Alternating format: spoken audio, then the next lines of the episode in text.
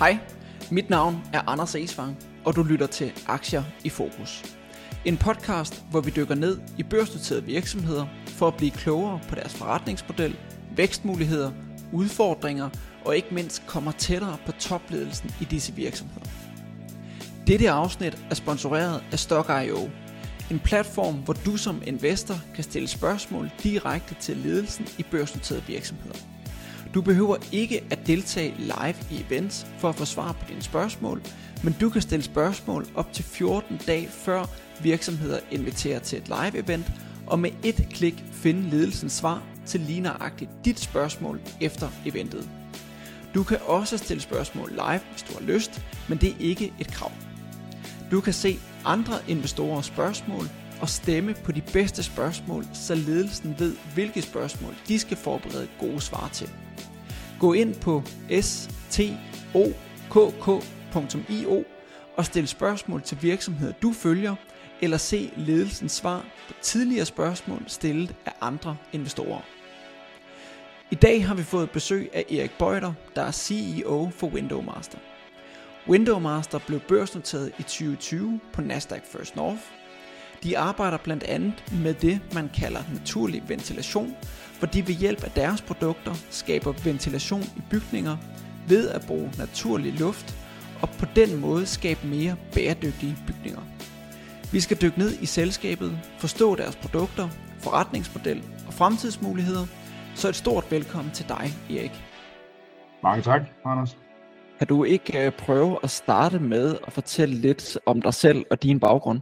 Jeg er sådan set, øh, nu sidder jeg jo her i, øh, i en virksomhed i Vedbæk, nord for København, og øh, man kan sige, at min rejse hertil, den har faktisk også været lang, øh, og øh, der har jeg været lidt omkring. Øh, altså, jeg er jo egentlig øh, vokset op i øh, nord for Aarhus, øh, og øh, så kan man sige, øh, min erhvervskarriere, den øh, startede jeg jo sådan set i en familievirksomhed, der hed Prasalit, hvor jeg var en del af familien og ejerskabet, og Øh, Øh, jeg havde også en, hvad kan man sige, en bacheloruddannelse fra Handelshøjskolen i Aarhus, så jeg øh, startede faktisk med at arbejde for, for virksomheden uh, fulltime uh, i Barcelona, uh, og var faktisk aktiv på markedet dernede i uh, start 90'erne. Uh, lige dengang, at uh, Spanien kom med i EU. Så der var jeg dernede, og uh, så kom jeg tilbage til Danmark, til, uh, til Aarhus og Østjylland, øh, efter også at have haft et ophold på tre år i vores øh, franske datterselskab. Øh, og øh, der, startede, der startede jeg ud som international sales øh, hvad kan man sige, øh, manager og øh, dækkede noget af især øh, Norden, og jeg dækkede også UK og det internationale salg rundt omkring. Øh, der sker jo så det, at øh, min far dør jo i øh, 98, øh, og han var jo øh, hovedaktionær, og han var også øh, hvad kan man sige, CEO for virksomheden. Og der overtager jeg faktisk øh, ledelsen sammen med øh, to andre brødre, de to, to ældre brødre, og øh, vi øh, har så en periode på 10 år, hvor vi virkelig får dyrket virksomheden op øh, internationalt og gode øh, marginer ikke på, på bundlinjen, altså en fantastisk virksomhed. Men øh, jeg kommer så på et, øh, Executive øh, MBA, altså det var øh, part-time øh, i Barcelona øh, på IESE Business School, øh, og øh, det er i 2004-2005.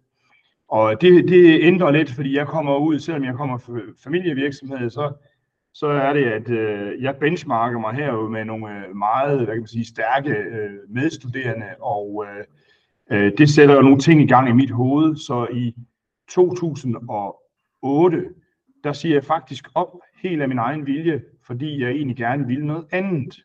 Og jeg vil faktisk gerne drive min egen virksomhed. Men det sker den 4. juli 2008, og vi ved alle sammen, hvad der sker i efteråret 2008. Ikke? Der er der en kæmpe finanskrise. Så jeg lægger lidt det på is, og jeg bliver jo så lidt øh, af bestemte årsager, så er jeg jo faktisk pensionist i en periode her. Øh, men det kunne jeg ikke klare, og derfor så sker der det, at jeg øh, kommer, øh, jeg kommer faktisk tilbage til Danmark og bliver partner i sådan en øh, butik, private equity, øh, noget der hedder Ocean Equity Partners. Øhm, og der var jeg jo så en, en treårs periode som der partner. Og så øh, er det, at, øh, at øh, jeg vil egentlig gerne tilbage til at være øh, i, hvad kan man sige, førersædet i, øh, i en virksomhed, ikke? og tilbage og arbejde med en virksomhed. Det er ikke bare regneark og sådan nogle ting. Og derfor så øh, kommer jeg øh, til øh, at kigge på forskellige virksomheder. Jeg vil gerne købe en virksomhed. Og derfor øh, i øh, 20, øh, efteråret 2014 kommer jeg faktisk i dialog med VKR Holding om at købe øh, Windowmaster.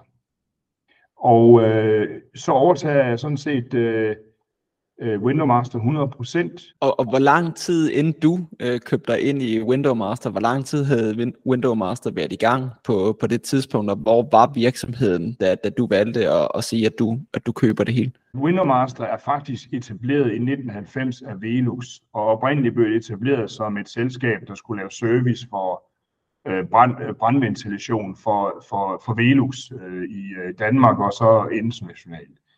Så udvikler man jo nogle produkter inden for naturlig ventilation, øh, nogle systemer, øh, og det er jo meget tidligt stadie her, ikke? fordi øh, det er jo en meget, jeg kan sige, det er jo, det er jo en, det er jo en god, bæredygtig løsning, kan man sige, øh, hvis man kigger på øh, reduktion af, af forbrug af el og alle mulige ting. Og så øh, udvikler de jo selskabet til øh, at være en øh, underleverandør, blandt andet også til Velux, øh, og øh, man kan sige, det var jo ikke core business for, for VKR Holding. Ikke? Det, det var jo sådan en lille bitte ting i forhold til det store Velux, som VKR øh, ejer, og Dovista, som VKR også ejer.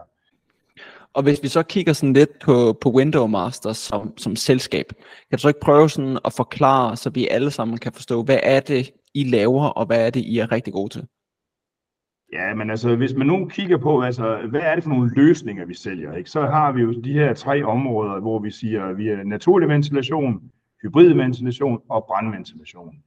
Og man kan sige, hvis man tænker på en bygning, så har vi jo, øh, øh, når, vi, når vi taler om naturlig ventilation, så er det fordi, man kan, man kan bruge øh, systemet øh, som et øh, individuelt system at det er den naturlige ventilation, der styrer indeklimaet i bygningen. Så kalder vi også noget af hybridsystemer. Hybrid det er, hvor man kombinerer øh, vores system med et, øh, et øh, mekanisk ventilation, og der kan man ofte nedskalere det mekaniske ventilation, fordi så skal man kun have til peaks perioder. Fordi det meste af året kan man faktisk bruge naturlig ventilation, og så skal man have til peaksene, om, det kan være om sommeren eller om, om vinteren, men alt afhængig af, hvordan selvfølgelig man har bygget, øh, lavet bygningen, øh, så kan man gøre mange ting. Og så har vi brandventilation, og det er jo øh, et meget reguleret marked. Det kan man sige, det er måske lidt mere øh, red ocean som sådan. Øh, det er jo, at det når, der, når det brænder, så skal man åbne vinduer og, og døre og så videre i en periode, så varmen kan komme ud, og røgen kan komme ud, således at de mennesker, der er i bygningen, kan komme ud. Når der så går gået et stykke tid, så lukker man det igen. Når det, det er det, øh, brandfolkene gør, når de så kommer. Øh, så man kan sige, de systemer, øh, de indgår jo øh, ofte i det mest, altså mere kommersielle byggeri. Vi er næsten ikke inde i privatmarkedet. Det er kommersielle byggerier, kontorbygninger, øh, det er shoppingcentre, det er skoler, det er universiteter, og øh, altså det er den, man skal se det kommercielle side, det er der, vi kommer ind. Store bygninger, hvor der er større systemer. Øh, men øh, nu taler jeg om systemerne her, men så kan man sige, at det vi så laver øh, selv, det er, at vi faktisk udvikler og producerer og øh, øh, de her produkter, øh, som indgår i systemerne. Og det er basalt set det, vi kalder motorer af forskellige størrelser. Det er kædemotorer til øh, ovenlys, til øh, øh, facader, øh, store dynamiske facader, og så til øh, almindelige vinduer, og så er det styrebokse, som vi laver øh, med, noget, med, med elektronik i. Og så laver vi softwaren. Så har vi selv udviklet softwaren til at lave de her styringer. Så, så vi har både hardware og vi har software. Okay. Ja. Så, så jeres system her, kan det integrere til alle mulige forskellige løsninger, eller er det typisk jeres, jeres egne motorer og sådan noget, det hele kører over, eller integrerer I også til, til andre løsninger rundt omkring? Vi kan også integrere til andre løsninger, men, men vi har en, en teknik, teknologi, der hedder Motorlink. Det er noget, som vi har udviklet. øh, og har patent på. Og det, det er sådan noget med, at man kan se, øh, den kan melde tilbage, hvor, hvor er den henne, positioneringen af, af på motoren og så videre. Og, og hvis man vil have det optimale udnyttelse af vores system, så skal man helst vælge vores motorer øh, og, og vores styrebokse sammen. Øh, og så får man det mest optimale ud af systemet.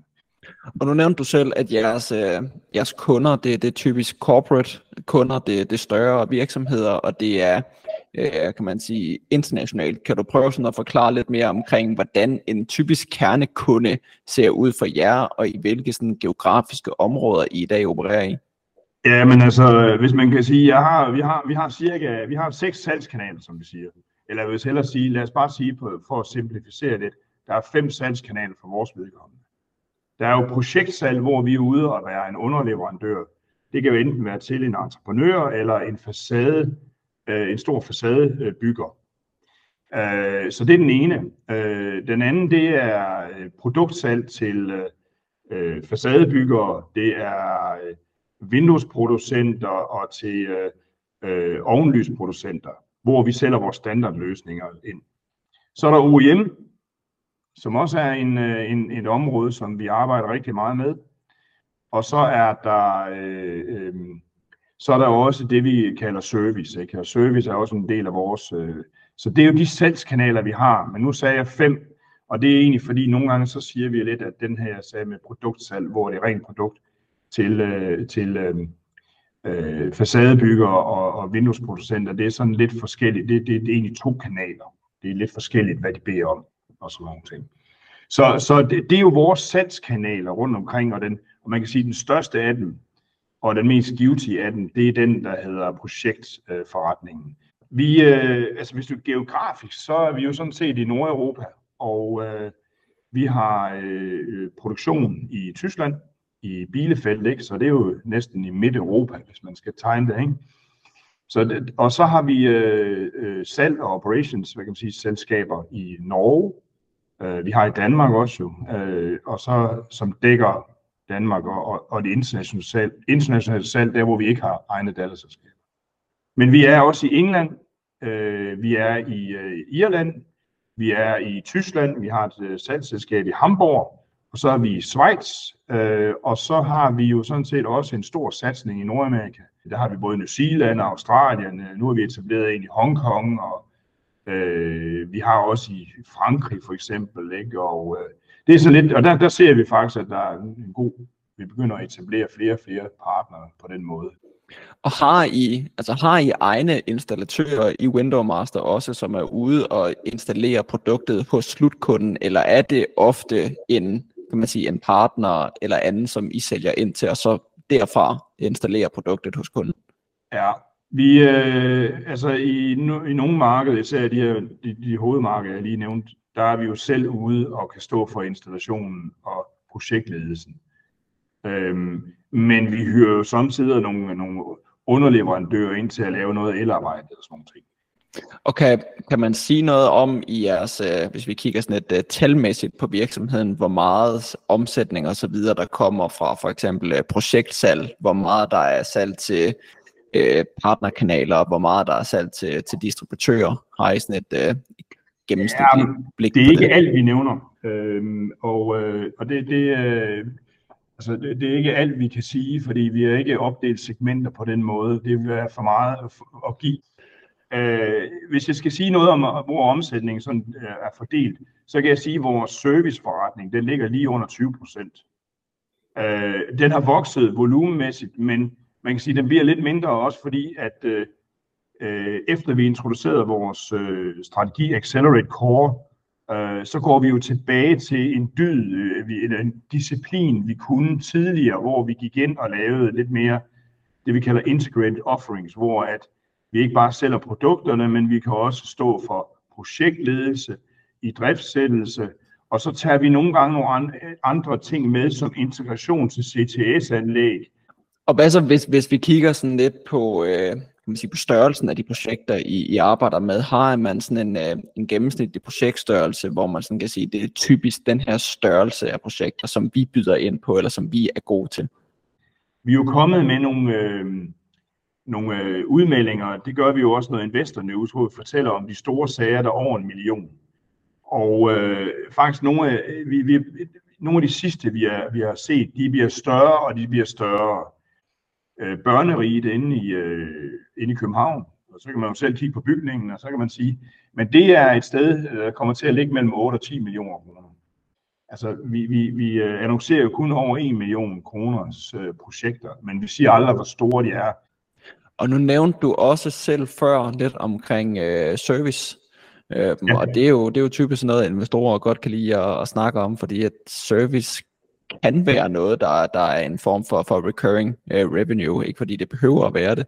Men hvordan, hvordan er det hos, hos jer? Er det en uh, servicekontrakt, hvor I sådan har et fast, uh, kan man sige, fee hvert år, I tager for det, eller hvordan er det struktureret? Ja, men det er, det er jo et fast fee, ikke, som øh, med servicekontrakter, og vi er jo faktisk begyndt at, at fakturere de her servicekontrakter allerede i starten af året. Uh, så det giver jo også, øh, det er jo, det er jo godt for, for, hvad kan man sige, for cashflow og sådan nogle ting, ikke? Og det gør vi, og så udfører vi jo så service over året. Øh, og det gør vi jo med vores egen folk, eller vi kan også gøre det med, med, med hvad kan man sige, øh, med nogle underleverandører. Men det vi ser mere og mere, det er jo, at øh, nogle af de gamle projekter, vi har lavet for måske øh, 10-15 øh, år siden, de kommer jo tilbage igen, fordi de skal have en ordentlig refurbishment. Så på den måde, så ser vi faktisk også, at vi begynder at kan kan, hvad kan man sige, opgradere systemerne øh, rundt omkring. Øh, så det ser vi. Så der er sådan lidt en øh, returning revenue, både på øh, service, øh, men det er der sandelig også på projektsiden. Men det er sådan, når vi først er inde i en bygning, så kan du faktisk få en servicekontrakt på den bygning, og så om nogle år, så kan man begynde at få noget recurring business. Ikke? Og hvem er, når vi kigger på, øh, på det marked, som I, I opererer i, hvem er så de, sådan, de største konkurrenter, som, som I er op imod, og hvad er jeres fordel i forhold til konkurrenterne på markedet? Eller, jeg vil sige, vores største konkurrent, det er mekanisk ventilation. Det er en kæmpe industri. Øh, og øh, det er største konkurrent, fordi der er noget med lovgivning, og der er nogle ting, at de øh, kommer med nogle gange, hvor at vi siger, det kan man ikke, øh, der kan man ikke bruge naturlig ventilation. Øh, og det her, det, det, der har været det lovgivning og lobbyisme, det er faktisk også noget, som vi arbejder rigtig meget med. Øh, således at man også kan vælge alternativer, og det har vi også fået ind i, øh, i BR18 for eksempel, som er byggereglementet her i, i Danmark, at man også kan bruge naturlig ventilation i øh, klasselokaler og andre steder. Men som mekanisk ventilation, det er faktisk en af vores største konkurrent. Øh, men jeg, vi kan også godt slå den på nogle af de nye tiltag omkring øh, sustainability og bæredygtighed. Direkte konkurrenter, man kan sige dem, der laver lidt det samme som os, det er mest tyske. Øh, der er en, en tre tyske producenter, det er lidt på samme størrelse som os. Øh, så er der nogle øh, italienere, ikke? og så er der ikke rigtig nogen andre. Øh, men vi er øh, dem, der er øh, klart førende inden for naturlig ventilation, fordi vi har arbejdet med den her niche øh, igennem mange år, og derfor har vi også en advantage i, at, øh, at vi har hvad kan man sige, en proven track record på vores systemer. Hvordan spiller I så ind i hele den her sustainability-bølge, øh, hvis vi kigger på, på bygningsdelen? Ja, man kan jo sige, at den bølge, jeg kalder det egentlig en tsunami, fordi den, øh, vi, er jo, vi, er jo, vi er jo nødt til at virkelig at forholde os til det her. Øh, men som virksomhed, så gør vi det faktisk på to områder. Ikke? Man taler om vores øh, footprint, ikke? og det, øh, det footprint, vi har, øh, der har vi jo også øh, har vi jo en helt klar strategi om at være øh, CO2-neutrale i 2030 og sådan nogle ting. Og øh, på, på visse områder, det er så ikke skub 3, øh, som det hedder, men vi er jo til, øh, og, tilmeldt øh, og, og, og øh, alignet med Science Based Targets Initiative, som en af de første ESMB-virksomheder i Danmark. Og vi har klare mål for, hvad vi gør med, med reduktioner og sådan nogle ting. Øh, så vi, vi arbejder meget med vores øh, footprint, men øh, det, øh, vi lige skal snakke videre om, det er jo egentlig vores handprint, fordi jeg siger, der, det vi taber ind i omkring bæredygtighed, øh, det er, at vi hjælper byggeindustrien med at optimere bygninger og opfylde deres krav til mere øh, bæredygtighed i bygninger.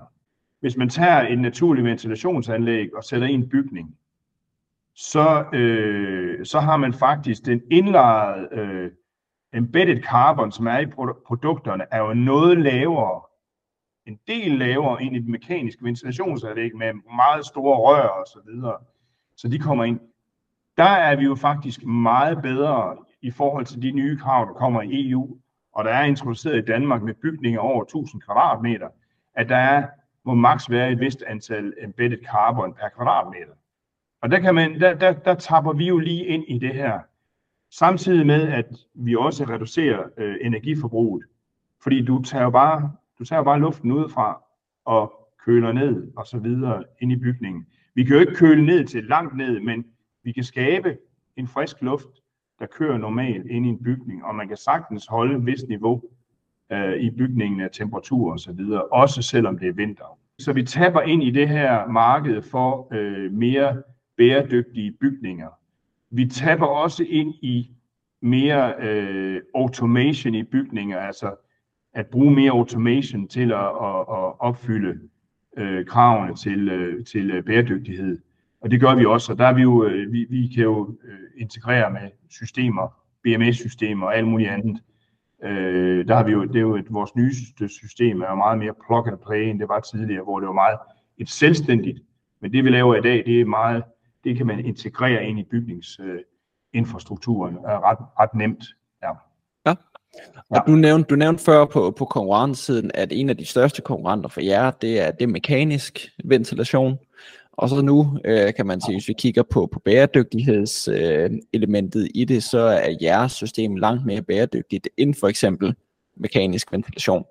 Er det, er det billigere for, for kunderne at vælge løsninger for Windows Master i stedet for øh, mekanisk ventilation, eller er det dyrere at få installeret jeres system i forhold til, kan man sige, mekanisk ventilation? Nu, nu, nu skal man jo være klar over, at det ikke kun er et spørgsmål om øh, øh, kroner og øre mere. Nu er det også et spørgsmål om embedded carbon. Det er også et spørgsmål om øh, hvad, hvad kan man sige, reduktion af, af energiforbrug. Ikke? Øh, jeg ved godt, at nogen vil sige, at vi har et mekanisk ventilationsanlæg, vi kan bare få noget grønt strøm, så er det jo lige meget. Men jeg vil sige, at det allerbedste, det er jo den strøm, vi sparer og ikke bruger. Det er jo det, er jo det der hjælper mest. Ikke? Man ser på det her med en investeringskalkyle så skal, og, og man siger, hvad er billigst, et, et Windowmaster-anlæg, system eller et mekanisk ventilationsanlæg? Jamen, så vil vores være det billigste. Og så ser vi jo også ting, der, der sker med EU, og der, der siger nu, at, at offentlige bygninger, ikke, der skal man øh, gå fra, at det er 1% af bygningsmassen, der bliver renoveret om året, til man næsten går op til 2-3% øh, om året. Og det vil sige, at der, øh, der bliver også øh, meget mere renovering, altså refurbishment i, i, i, fremover, fordi man også ser her, at det er jo også bedre for, for miljøet, fordi der er lavere øh, CO2-udledning og sådan noget, ved at man skal ikke producere de her produkter på samme måde, fordi man bruger, man renoverer i stedet for. Så, så vi tapper ind på rigtig mange måder her, og, og det vil jeg sige, markedet, vi er mere og mere relevante. Kan I mærke det, når I er ude og, og snakke med kunder, at de i dag er, kan man sige, er lettere at komme, komme ind på, på huden af, end de måske var for, for fem eller, øh, eller syv år siden, at man er mere villig til i dag at, at investere tid og penge i at, at omstille sin virksomhed og blive mere bæredygtig? Ja, det gør vi. Altså klart, at vi, vi kommer ud, vi har jo et budskab, som folk gerne vil høre noget om, så vi, er, vi har jo noget nemmere end at komme, hvis vi skal sælge øh, en vandhane for eksempel. Ikke? Nu skal jeg ikke gøre, nedgøre en vandhane, men, øh, men der er rigtig mange, der leverer vandhaner. Men der er jo ikke ret mange, der kan det, vi kan. Og, og derfor øh, øh, lytter de til os, øh, og, og vi, får, vi har god adgang. Men jeg, men jeg plejer at sige, at arkitekter, de elsker os, men øh, ingeniørerne, det er sådan lidt, mm, fordi mange ingeniører, de, de er vant til, de har et program for, hvordan laver de en bygning, det laver vi sådan og sådan. Så de ændrer sig ikke. Men, men der har vi jo set, at lovgivningen kommer til at påvirke rigtig meget for vores marked. Og hvis vi så begynder at bevæge os lidt mere ind på, på nøgletallene i virksomheden, hvis vi skal ja. prøve at forstå den del også. Ja. Du har nævnt omkring, hvor meget omsætning der i dag kommer fra service, og hvor meget der kommer fra, fra den resterende del af forretning. Mm. Hvis vi sådan lige tager det store billede til at starte med, hvor stor er virksomheden så i dag, hvis vi ser på antal medarbejdere, kunder, omsætning, sådan de overordnede tal i det? Ja, men vi er øh, 135 ansatte i dag, øh, og øh, hvis vi kigger på sidste års øh, omsætning, så lå dem på øh, 241 millioner. Forretningen er udviklet, og noget af det, som vi ikke har været inde på, det er, at vi har også købt nogle små øh, virksomheder rundt omkring i den her nicheindustri. Vi har blandt andet købt i Schweiz, og vi har købt i Norge en lille en, aktør. Øh, så har vi købt øh, i Danmark, har vi jo også købt en, en installationsvirksomhed for at få lidt mere power til vores egen. Øh, og så har vi jo købt en virksomhed i USA. Øh, vi har købt en, en af de distributører, der var. Der var tre distributører på markedet, og jeg købte den ene af dem. Og øh, vi har så skiftet vores, øh, hvad kan man sige, øh, det produktprogram, de øh, importerede til vores, og så har vi en meget lettere adgang ind til øh, kunderne i USA, end, end hvad vi havde før vi gjorde det. Men øh, du rører selvfølgelig ved noget, hvor at jeg også synes måske, at, at det her med vækstrater, øh, hvor er vi henne? Der sagde vi jo, at vi skulle ligge et sted mellem 5 og 10 procent om året i vækst. Øhm, faktisk sådan det sidste år, der lavede vi jo sådan set 14 procent i vækst. Øhm, så vi var over den target, men vi har faktisk løftet vores øh, niveau til at kunne øh, ligge mellem 10 og 15 procent om året. Og, øh, og det er jo frem til 2025. Det, det regner vi med at kunne gøre. Men der er vi noget udfordret i år. Dengang vi lavede den her øh, strategi, der var ingen af os, der var klar over, at renteniveauet, det ville jo fandme gå helt op på 6 procent. Vi er næsten kommet fra 0, ikke op til. Det var ingen af os, og det har faktisk stor indflydelse på øh, byggeindustrien. Det vi også ser, det er, at der i starten af året har været lidt en, øh, der er lidt en forskydning. Vi har øh, set nogle af projekterne faktisk blive skubbet. Øh, ikke at vi mister dem, men de bliver skubbet, fordi de er, var sat lidt på standby. Det er en tendens, vi ikke ser mere. Øh, det er blevet meget bedre. Øh, og øh, så har vi også en meget stor kunde, en OEM-kunde, som faktisk har det åbenbart må have skidt, fordi øh, det er ikke fordi, de køber andre produkter, men øh, de er faktisk ret, nede, ret meget nede, og det har en stor påvirkning. Det er jo sådan set mere, det er til 10 millioner af vores omsætning, som, som mangler der øh, i indeværende år. Øh, selvfølgelig med en dækkesgrad, der er noget lavere, end når vi laver projektsalg. Hvis, hvis vi går lidt, øh, lidt, lidt videre i, øh, i nøgletallene og regnskabet, nu har vi sådan det, det overordnede, hvor, hvor store I er. Hvad så hvis vi, hvis vi kigger sådan lidt ned under det, kan man sige, når, når, I, når I sælger produkter ind, hvad ligger jeres, øh, jeres bruttomargin sådan typisk på over året? Gennemsnitligt på øh, omkring de, øh, de 55, 54, 55. Men, men OEM for eksempel er jo noget lavere, det er meget lavere. Ikke? Øh, så er der andre ting, der er meget bedre. Ikke? Altså, men, og det, det er jo egentlig også, vil jeg sige lidt, af det, at øh, omkring opfyldelsen af vores Accelerated Core øh, målsætning og sådan nogle ting, det er, der skal fyldes noget omsætning på, fordi der sker jo det, at når den omsætning bliver fyldt på, så falder det bare på bundlinjen. Og det falder markant det vi lægger op til som virksomheder, for jeg, der er også nogen, der vil sige, ja, men I laver ikke nogen, øh, hvad kan man sige, I laver ikke noget overskud, men altså, det kan være sjovt, når man kommer på et vækstmarked, ikke? Så går jeg ud fra, at man gerne vil have, at man bygger en virksomhed til fremtiden, og ikke en virksomhed, der bare øh, omsætter øh, og laver et stort overskud i år. Øh, og, øh, og det var sådan set også derfor, at vi gik på, øh, vi gik på, øh, øh på First North. Det var jo også at have en platform til yderligere udvikling. Og, og nu, nu siger du, der, der er nogen, der siger, at I, ikke, øh, at I ikke laver noget overskud. Hvad så, hvis vi bevæger os ned på det, og begynder at kigge lidt på for eksempel EBITDA og, øh, og på, på bundlinjen? Hvad lander der der på om året? Vi har en guidance i år, der siger øh, på, på en omsætning på 240 til 260 millioner. Vores oprindelige, det var 260 til 270 millioner. Og der havde vi jo en indtjening på, eller EBITDA-niveau på mellem 23 og 28. Det er jo sat ned til 14 til 19. Og der kan man se tydeligt, det, det her, der mangler lige det her omsætning. Og, og det er derfor, at det, det, det, det rammer så hårdt lige der. Vi ligger, sidste år, der lå vi på en EBITDA-margin på en øh, 6,9 øh, procent. Øh, men vi har helt klart nogle målsætninger om, at øh, vi skal op øh, på en, øh, ja, en 10 procent, øh, måske endda mere, øh, 15, 12, øh, 12,5 øh, når vi kommer til 2025, øh, 2026. Og ud af, af det, når, når vi så har øh, EBITDA, hvor meget lander så på, på selve bundlinjen?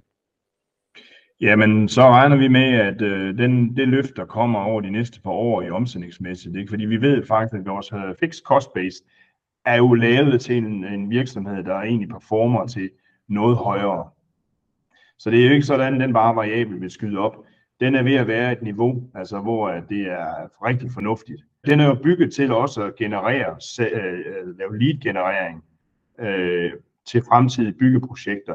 Og vi kender jo allerede noget af det, der skal komme, men vi har jo ikke ordrene endnu, men vi har en pipeline øh, med, med 1000 øh, projekter, som øh, ligger rundt omkring i verden. Og nogle af dem er jo store, andre er lidt mindre og så videre. Jeg kunne jo godt lave en virksomhed i dag, som lavede en overskudsgrad på 10 procent. Det er jo ikke et problem for mig at lave det, men så laver jeg jo ikke en virksomhed til fremtiden. Når vi så kigger lidt ind, du må også spørge lidt øh, cashflow-mæssigt og sådan nogle ting, ikke? så genererer vi jo også øh, cash. Og øh, øh, vi er jo også, øh, det er ikke sådan, at vi er ude og hente ny funding for, at vi og har en burn rate på cash. Nej, det har vi ikke. Vi er jo også en, en det, man kalder en bankable øh, øh forretning, fordi øh, vi har eksisteret så mange år og Så, videre så vi har jo gode forhold og, og i vores, øh, hvad kan man sige, med vores bankforbindelser. Øh, og vi har jo også, øh, vi er jo også leverage, det er vi jo helt klart. Ikke? Øh, men men øh, vi kan også generere cash, øh, og vi, vi, øh, øh, vi skal ikke, som det ser ud lige nu, ud og hente mere funding lige på øh, her nu. Hvis vi så kigger på forskellen mellem EBITDA og bundlinjen, så er der jo i dag en, en ret betydelig forskel på den margin, der er på, på EBITDA, og den margin, der for eksempel er på, på EBT. Øhm, hvad gemmer der sig imellem det, kan man sige? Hvad, hvad er det, der, der, der trækker EBT øh, ned i forhold til EBITDA? Ja, vi har jo, vi har jo et rente, vi har jo en renteomkostning. Ikke? Hvis vi nu tager det ud, den er selvfølgelig sten her øh, over den sidste tid. Øh, men det, det, det klarer vi jo. Men øh, der ligger jo også afskrivninger, og øh, der ligger både goodwill-afskrivninger på de virksomheder, vi har købt, og der ligger jo faktisk også et, øh, et, et, øh, vi har haft et ret højt investeringsniveau i min tid, fordi det var en af de ting, vi har investeret rigtig meget i produkter, øh, det er software, ikke, og digitaliseret virksomheden meget markant, også øh, i processer og sådan nogle ting. Øh, og, og der er øh, afskrivninger på det. Så man kan sige, det er derfor, at, øh, at der er så store afskrivninger, men de vil efterhånden øh, forsvinde jo så, så betyder det, at kan man sige, du siger, at I har lavet store investeringer i den tid, som, som du har været. Betyder det så også, at I forventer over de næste år, altså i løbet af jeres Accelerate Core øh, plan, at I kommer til at lave, lave mindre investeringer eller færre investeringer, fordi I har investeret det, der er behov for på nuværende tidspunkt, og kan skalere lidt ned for det? Man kigger på, øh, på vores IT-platform, ikke? det er jo en af de store ting, der er i sådan en virksomhed som den her, ikke? og når vi er så, hvad kan man sige, øh, geografisk placeret, så har vi jo både vores ERP-system, vores Business Intelligence, vores CRM-systemer. Alt det er up to date. Øh, men der er jo selvfølgelig også andre produktionssystemer og andre ting, der, og, og, og vi har jo også meget med, med software, der skal lægges ned i, i produkter og sådan nogle ting. Så hele IT-platformen er jo ret markant, og den er ret, øh, hvad kan man sige, jeg vil sige, at den er top notch, og det skal man også være klar over. Det er jo vigtigt, fordi jeg står ikke med et ERP-skifte øh, her vi lavede en opgradering sidste år. Det koster også, øh, men det er jo egentlig for at kunne håndtere fremtiden. Og det, det, det er jo også noget af det, som vi også har sagt tidligere, at øh, der skulle investeres, inden vi kunne gøre tingene bedre. Og øh, vi kan helt klart komme til at høste på vores produkter og vores markeder, øh, hvad kan man sige, nye markeder øh, fremover. Og jeg vil også highlighte her lidt vores øh, store satsning på Nordamerika. Øh, det er jo faktisk stort for os, for man kan sige, vi startede jo næsten fra zero, ikke? og vores omkostningsniveau er, er også højt, men vores marginer er rigtig gode, så der skal ikke sælges ret meget. Sidste år gik vi i break-even. Øh, det regner vi også med, at vi gør i år, men vi har en satsning på det her, fordi hvis vi kigger ind i vores opportunity pipeline, så er cirka 25% af vores opportunities fra Nordamerika. Men det er ikke 25% af vores omsætning i dag. Det vil komme til at vækste noget mere, øh, derovre. Og vi ser ikke, der er ikke nogen øh, nationale amerikanske konkurrenter. Det er alt sammen import. Øh, og vi er den eneste fabrikant, der faktisk har etableret os i Nordamerika. Og hvis vi så begynder at kigge lidt øh, frem mod, øh, kan man sige, fremtiden. Vi har været lidt inde på jeres øh, vækststrategi, Accelerate Core. Jeg har talt lidt omkring, hvad, hvad det indeholder. Der har I blandt andet et mål om at opnå en EBT-margin på plus 10 procent. Øh, det, der vil ændre sig for, at det kan lade sig gøre, er det, øh, kan man sige, at at I opskalerer omsætningen og fastholder måske et mere stabilt investeringsniveau, eller hvad er det, der, der gør, at I forventer at kunne komme op på en EBT-margin på, på de her 10%? Ja, men øh, to ting. Øh, det kan også godt være, at investeringsniveauet falder lidt, øh, men, men jeg, jeg vil jo hellere sige, at det er jo fordi, vi får mere udnyttelse af den fixed cost base, vi har i dag. Fordi den fixed cost base i dag, meget af den er jo også målrettet mod fremtiden, og ikke kun det, der bliver solgt i år. Og, og, og, men vi, vi skal nok ikke løfte vores øh, fixed cost base øh, ret meget mere. Det, den vækster jo selvfølgelig lidt hvert år, men når det, når det er noget omkring bemanding, så, så er vi jo der, hvor vi er. Men vi kommer til at vækste generelt, øh, på, også på medarbejdersiden. Øh, men, men vi kan godt holde lidt igen der. Fremtiden, det er jo toplinjen her, fordi vi gider til at kunne mere. Jeg har en, en very light asset produktionsenhed, øh, øh ikke? Vi kunne godt skubbe dobbelt så meget igennem, uden at det ville koste en eneste investeringskrone i, i produktionen. Hvad er det så, kan man sige, for nogle muligheder, der, der ligger i markedet, for I når jeres uh, Accelerate Core plan? Hvad er de, sådan, de største muligheder, som du ser i markedet på nuværende tidspunkt? Jamen, øh, det er jo egentlig, at vores Accelerate Core-strategi omkring det her med integrated offering og refurbishment, ikke? Der ser vi jo, at, øh, at øh, fordi vi laver det her løft med mere, vi, vi, vi vi tager mere i, af projektet som sådan, at det kommer til at løfte mere fremad. Og det, det, det er allerede sket øh, i år, og det er også sket øh, sidste år. Selvom vi måske falder på, på omsætningen lidt, så kan man sige, at vores egen forretning er faktisk rigtig god. Det, det er især ind det her øh, øh OEM, der er faldet. Men lad os håbe, det kommer op igen men det er vores projektsalg, hvor vi laver mere offering, der gør, at vi kommer til at løfte den, og det er det, vi ser muligheden for, fordi vi er nogle af de eneste, der er rigtig gode til den her integrationsdel omkring systemerne og i, i, i store bygninger. Så der, der ser vi bare, at markedet vil vokse øh, fremad. Og hvis vi så skal, øh, skal sidde her og tænke, øh, tænke lidt stort og kigge, øh, kigge langt fremad, måske 5-10 år frem i tiden efter jeres Accelerate Core plan, hvad er det for nogle visioner, drømme, mål, du har med, med Window Master? Jamen, så har jeg jo en virksomhed, der er en god verdensborger, der både har et, øh, hvad kan man sige, et, et godt footprint øh, som virksomhed, øh, der på alle ESG, øh, hvad kan man sige, tallene. Men jeg har sandelig også en virksomhed, der, øh, der har et godt øh, handprint og har været med til at påvirke byggeindustrien i den rigtige retning. Øh, og så øh, har jeg også en virksomhed, nu taler du 10-15 år, jeg har også en øh, slutdato et eller andet tidspunkt. Ikke? Jeg er 56, men øh, jeg har tænkt mig at blive ved, ikke? fordi det er rigtig spændende det her. Øh, og, og det er jo også noget af det, jeg også godt vil sige, det er, at jeg er jo egentlig i bund og grund hovedaktionær i selskabet. Ikke? Øh, vi har 60 procent af, af, af 61 procent af virksomheden. Og det jeg egentlig nogle gange siger, det er, og det er også det her med fremtiden, det er, at det er en øh, familieejet, øh, børsnoteret virksomhed. Og den har jo nogle fremadrettede perspektiver for, at den vil gøre noget, der er godt, og det er jo her med gode verdensborgere, men jeg har også en virksomhed, der har udviklet sig rigtig fornuftigt og genererer cashflow og overskud øh, øh hvert det eneste år. Men når jeg så kigger ud på markedet, så er vi jo meget mere internationaliseret i, i øh, end vi er i dag. Der er nok flere egne datterselskaber. Men jeg vil, se, jeg vil nok se et Nordamerika, som ligger måske øh, 30-40 procent af den omsætning, vi genererer i dag, altså, eller vi genererer totalt set, kommer derfra når vi når der 10-15 år frem. Super. Det vil vi, øh, det vil vi glæde os til at, at følge med i, Erik. Du skal have øh, rigtig mange gange øh, tak for din, for din tid her, og tak fordi du ville være med og fortælle lidt mere om, om dig selv, din baggrund og, og Window Master. Men det var så lidt, så en anden gang, så er I altid velkommen. Det var en gennemgang af Window Master sammen med deres CEO, Erik Bøjder. Jeg håber, du fandt det interessant, og hvis du gjorde, så husk, at du kan lytte med her på kanalen, når vi løbende dykker ned i børsnoterede virksomheder sammen med deres CEO, CFO, bestyrelsesformand eller andre ledende medarbejdere i virksomheden. Tak fordi du lyttede med. Vi lyttes på et senere tidspunkt.